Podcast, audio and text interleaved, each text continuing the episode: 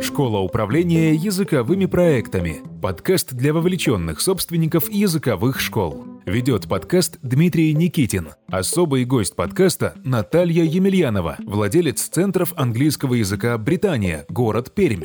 Оба ведущих – преподаватели онлайн-курса «Школа управления языковыми проектами». В серии из шести эпизодов Наталья и Дмитрий беседуют про создание стратегического планирования и управление изменениями в языковой школе. Давай перейдем, наверное, к следующему вопросу. Давай. И следующий вопрос у нас, собственно говоря, сотрудники. Как они относятся к изменениям? И могла бы ты рассказать нам, может быть, с примерами из языковой школы, вопрос у нас, как относятся сотрудники к изменениям, как сделать так, чтобы позитивное было изменение. Потому что даже если ты создаешь изменения вместе с сотрудниками, они сами это сделали, потом ты говоришь, ну давайте делать, такой протест возникает неосознанный. Я чуть не заплакал на одной встрече в том году, когда мы сами все сделали, сотрудники сами все сделали. Я применил свой принцип shut up and listen. Сотрудники реально сами все сделали. Мы говорим, окей, давайте делать так, как вы решили. И такой был негатив. А у меня продвинутые сотрудники, у меня крутые сотрудники, которые сделали изменения, потому что мы все равно боимся изменений, даже которые сами придумали. То есть мы написали себе вот эти вот New Year Resolutions, да, лично, а потом 1 января пришло, и что-то, ну, ну, ну не идем мы в спортзал, да, не бежим мы на пробежку. Наталья является обладателем знаний теории Early Adopters, Late Adopters. Могла бы ты рассказать про эту теорию и как это применимо, собственно говоря, к языковой школе? Это известная, ну вот я ее больше так как-то визуально представляю, да, диаграмма Роджерса, но она известна. Чаще всего разную реакцию на изменения иллюстрируют технологическими какими-то новинками. Вот я прям помню хрестоматийный пример, да, это то, ну, много лет назад, сейчас это может быть менее актуально, как люди реагировали на появление новых гаджетов, там, айфонов. То есть есть люди, которые только услышав, что будет какая-то новинка, они уже бронируют, они уже ждут, они занимают очередь. То есть вот это люди, которые, ну, скажем так, вот это твои последователи, то есть это люди, которые слепо верят в то, что любой твой новый шаг – это те изменения, которые они готовы подхватить. Да? Таких людей немного, таких людей, ну, по статистике говорят, что это 2%. Такие люди, ну, если их 2%, то нетрудно посчитать, сколько таких людей может быть в типичной языковой школе. Ну, собственник. Обычно это один человек, да, то есть обычно у нас там 50 человек, и 2% это один живой человек, и чаще всего это собственник. Поэтому... Которого никто никогда не поймут. Извини, что перебиваю. Да. Коллеги, вот эта вот важная мысль. Давайте с этим жить. Нас в организации до конца не поймет ни один человек, поэтому вы слушаете этот подкаст. Да. И вот а, дальше люди распределяются уже ну, в несколько таких более логичных групп. То есть там будут последователи, потом будут э, раннее большинство и позднее большинство. И будут, конечно, те люди, которые в хвосте это люди, которым принимать изменения ну, крайне тяжело, и они будут всегда смотреть в прошлое, вспоминать, как было хорошо и так далее. Что происходит, когда собственник, вот этот вот единственный человек, создающий изменения, сталкивается с тем, что его поддерживают не все? Мы, естественно, начинаем слышать тех, кто нас не поддерживает. И мы очень много сил даже если не явно, то внутри очень много эмоций, своих переживаний тратим на то, как же убедить вот эту Марию Ивановну в том, что мои изменения хороши. Так вот, в чем основная идея вот этой диаграммы Роджерса, да? Изменения, они все равно произойдут. И очень важно, чтобы мы шли шаг за шагом. То есть сначала мы поддерживаем тех людей, которые даже не дослушав говорят, круто, давай пробовать. Дальше раннее большинство – это те люди, которые уже прислушаются к нашим вот ближайшим последователям, а за ними придет и позднее большинство. То есть, о чем я очень часто говорю, преподаватели в большинстве своем люди консервативные достаточно. То есть, это не те люди, которые будут хватать все изменения, которые мы хотим предложить. Но в компании обычно есть сотрудники, которые все-таки находятся в нашем раннем большинстве, то есть которые готовы, лучше, больше готовы к изменениям. Очень важно, чтобы эти люди были в вашем ближнем окружении. То есть чаще всего это те люди, которые отвечают за маркетинг. Лучше, чтобы эти люди отвечали за подбор персонала. То есть это люди, которые быстрее могут переключиться. Если ваш маркетолог консервативен, то, скорее всего, вы будете до сих пор, не знаю, там, печатать листовки, когда все уже уйдут в интернет, потому что он привык, что это работает. Вот сейчас нужен человек, который готов пробовать да, в маркетинге, точно так же в подборе персонала. Возможно, вам сейчас нужно искать кого-то нового в свою команду, и вы сможете его найти, если ваш человек, отвечающий за подбор персонала, будет видеть изменения. И, в общем, вот этот вот ближайший круг, он не всегда состоит из преподавателей, академических директоров и методистов. И слава Богу! потому что нам очень важно быть последовательными в самом нашем образовательном процессе. Мы не хотим каждый день там что-то ломать и перестраивать. Но постепенно, шаг за шагом, эти изменения будут ну, цеплять новых людей, потому что команда будет расширяться. То есть это как круг по воде, когда ты бросаешь камушек. Вот ты бросил этот камень, на него отреагировал сначала очень небольшой, но ближайший круг – последователей, которые доверяют тому, что твои изменения не безумие, не прихоть, а стратегия.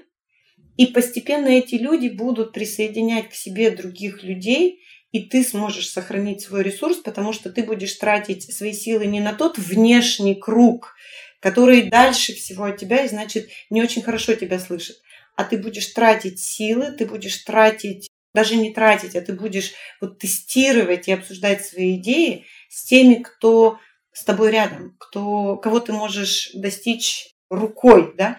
Вот это вот постепенное движение от центра к периферии, к окраинам, это и есть как раз вот эта диффузия изменений. Рано или поздно сила от упавшего камня, она дойдет и до внешних кругов. Но не в один момент. Понадобится немножко волны для того, чтобы достичь каждого. И чтобы не быть здесь мартышкой с гранатой, известная ситуация, когда собственник приехал откуда-то, новый сертификат появился на стене, школа живет по-новому, все сотрудники прекрасно понимают, что две недельки школа живет по-новому, делают вдох-выдох, переживем, переживем. У меня вот тренер в спортзале такой был, сходил на курсы, вернулся, что-то на каких-то ниточках мы делаем. Я думаю, господи, переживу. Неделю пережили, все, все, все нормально вернулось.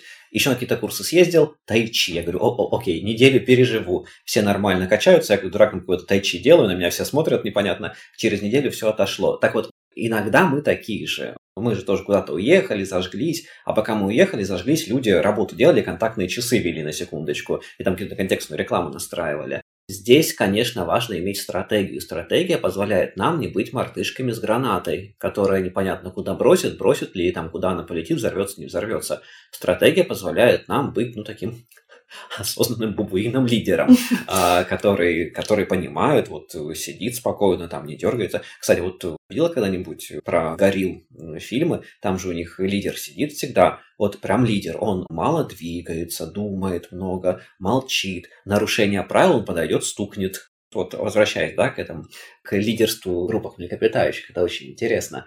Я думаю, что здесь важно понимать, что нам нужны и те, и другие. Чтобы у нас не было много мартышей с гранатами, которые постоянно там что-то новое кидают и взрывают, нам нужна стратегия, с одной стороны, и нам нужны late adopters. Late adopters, молчаливое большинство, 80% на секундочку, они неплохие люди. Это люди, которые пережили много изменений и которые увидели много мартышей с гранатами, в которых попадали осколки этих гранат, и они понимают, что вот это вот изменение новое, сегодня все начинаем писать CELTA Lesson Plan, потому что я прошла CELTA, академический директор, да, а зачем? И хорошо, как это соотносится со стратегией компании? Вот возвращаемся к вопросу, как соотносится все, что я делаю, со стратегией компании.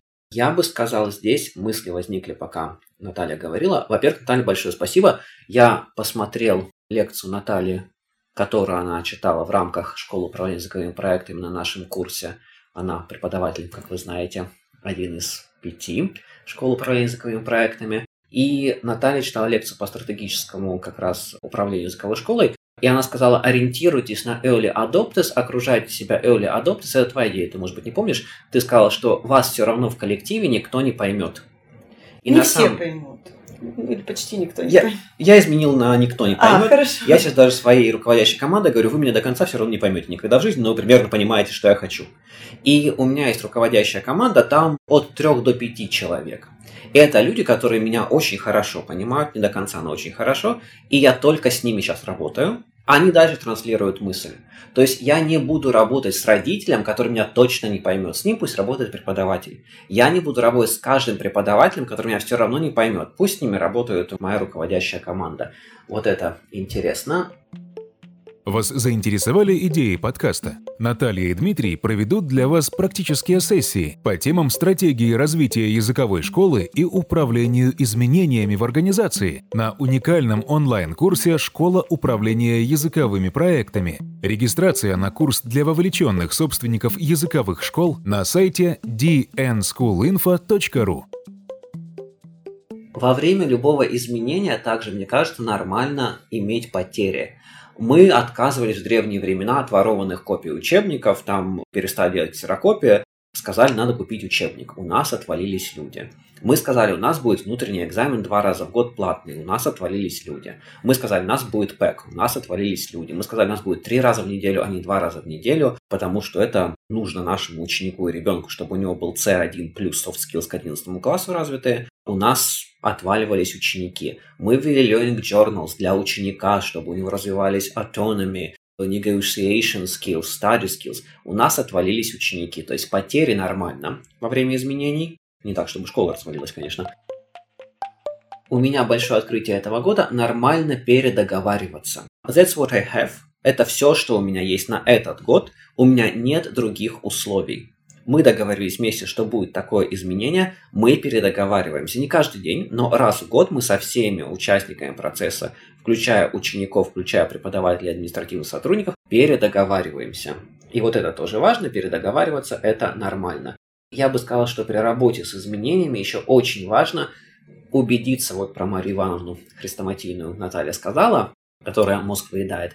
И когда ко мне приходят на консалтинг, всегда говорят, это так интересно, можно задать столько вопросов про изменение мира к лучшему, про создание образовательных пространств, про внедрение какого-то уникального интересного фрейма, который сделает работу в десятки раз более эффективным. А мне говорят, у меня есть топовый преподаватель, который такая сложная, но ее не уволишь, потому что школа развалится. Это возникает потому, что у кого-то больше доступа к нашему уху, а у кого-то меньше доступа к нашему уху. Почему мой принцип nominate, номинируй, меня спасает в этом году? Потому что все сотрудники получили одинаковый доступ к моему уху. И если у сотрудников одинаковый доступ к вашему, дорогие коллеги, собственники языковых школ, хозяюшки хозяева, уху, то вам жить будет намного легче, потому что у вас пропадут Марии Ивановны, которые будут заниматься образовательным и LT-терроризмом в вашей организации и на вас давить. На самом деле важно слышать каждого, а здесь нужно номинировать. Важно же, да, каждого слышать? Важно слышать каждого. Важно при этом быть тефлоном. Это слышать, но не впитывать. То есть мы очень сильно переживаем от того, что слышим иногда. И поэтому мы предпочитаем это не слышать. А вот тефлоновое покрытие, оно позволяет в воде попадать, но стекать, да, и масло тоже стекает. Поэтому вот это, мне кажется, очень классная такая метафора, да, что не надо бояться услышать что-то неприятное. У вас всегда есть выбор реагировать на это.